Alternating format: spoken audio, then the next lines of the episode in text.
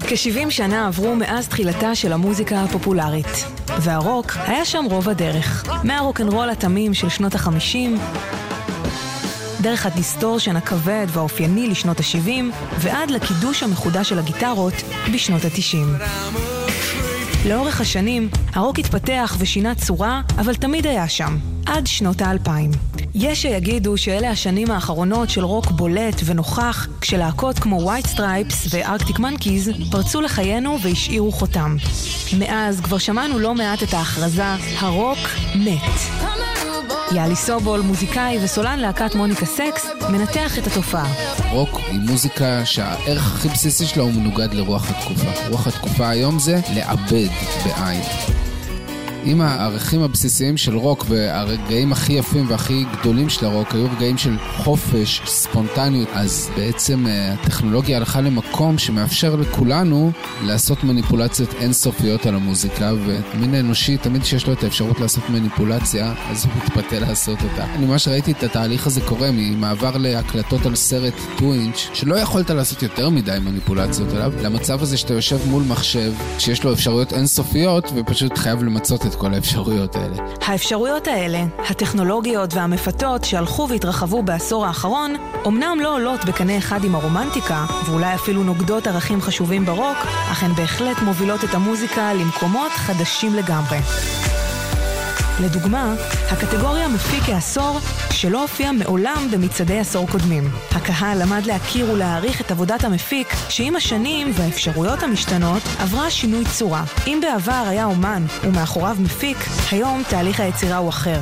הרבה פעמים המפיק הוא זה שיארח את האומן. יותר מזה, האומן או הלהקה יכולים להגיע למפיק עם לא יותר מגזרי רעיונות, והוא יהיה זה שיחבר ביניהם. המפיק אמון על היצירה כולה, וחתימתו המוזיקלית חשובה לפחות כמו השירה של הזמר. סביר להניח שאם בעשור הקודם הייתם שואלים אנשים מה תפקידו של המפיק המוזיקלי, הם לא היו יודעים. כנראה שגם היום הרבה מהם לא ידעו, אבל הם בהחלט ייתנו לכם כמה שמות. אביצ'י, מרק רונסון, וגם בישראל, סתיו בגר וג'ורדי.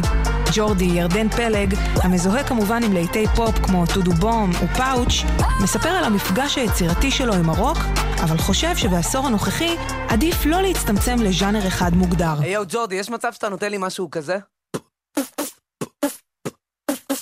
קל. לדעתי כל ז'אנר מוזיקלי שאתה שם עליו את האצבע זה נישה, כי יש כאלה שיאהבו ויש כאלה שלא יאהבו, אבל פופ, בגלל שזה יכול להיות כל דבר בכל רגע נתון, אז יש הרבה יותר קהל לזה, והרבה יותר צרכנים לזה, מאשר מוזיקת רוק ספציפית, או מוזיקה מזרחית ספציפית. הפופ משלב בתוכו הרבה פעמים רוק, ומשלב הרבה פעמים כל מיני sub ז'אנרים. זה מוזיקה שהיא הכל מהכל, שיכולה להיות כל רגע כל דבר. לצורך העניין אה, זהב של סטטיק ובן אל, זה סוג של רוקנרול כזה של פעם. נכון, השיר זהב של סטטיק ובן אל נשמע קצת כמו שירי רוקנרול של פעם, אבל האם ב-2019 הצליל הוא הדרך לשפוט רוקנרול? יאלי סובול חושב אחרת. אי אפשר אה, להתכחש לזה כשבוב דילן לצורך העניין היה הזמר הפופולרי בעולם, נגיד מרק נופלר מ Dire Straits, אף אחד לא רצה מהם שהם ישירו יפה או שהם יראו טוב מדי. מה שעניין אנשים זה תביאו את הביטוי האישי המיוחד שלכם בצורה הכי חופשייה, הכי אה, מזוקקת. היום זה לא מה שמחפשים אצל האומנים של המיינסטרים. מחפשים את ה... בוא נגיד את הביטוי המעובד ביותר שאפשר להביא. התחרות היא היום מי מעצב משהו מקורי, לא מי מביא לידי ביטוי איזה אישיות, אלא מי מעצב אישיות שהיא לא בהכרח אותנטית באיזושהי צורה, אלא היא פשוט מעניינת או מושכת.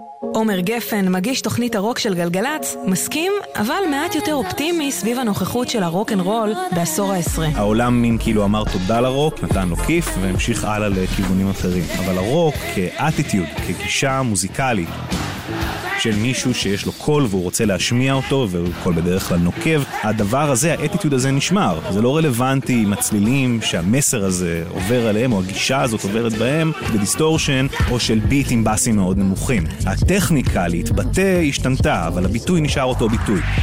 אבל בכל זאת, מה לגבי להקות הרוק הקלאסיות? האם הרכבים שייכים לעבר? אולי בעידן האינדיבידואליזם, המפיק המוזיקלי בעל המסר הוא הרוקסטאר החדש? השאלה תוכרע על ידי מי שהכריע אותה בדיוק לפני 60 שנה כשהרוקנרול התחיל, הנוער.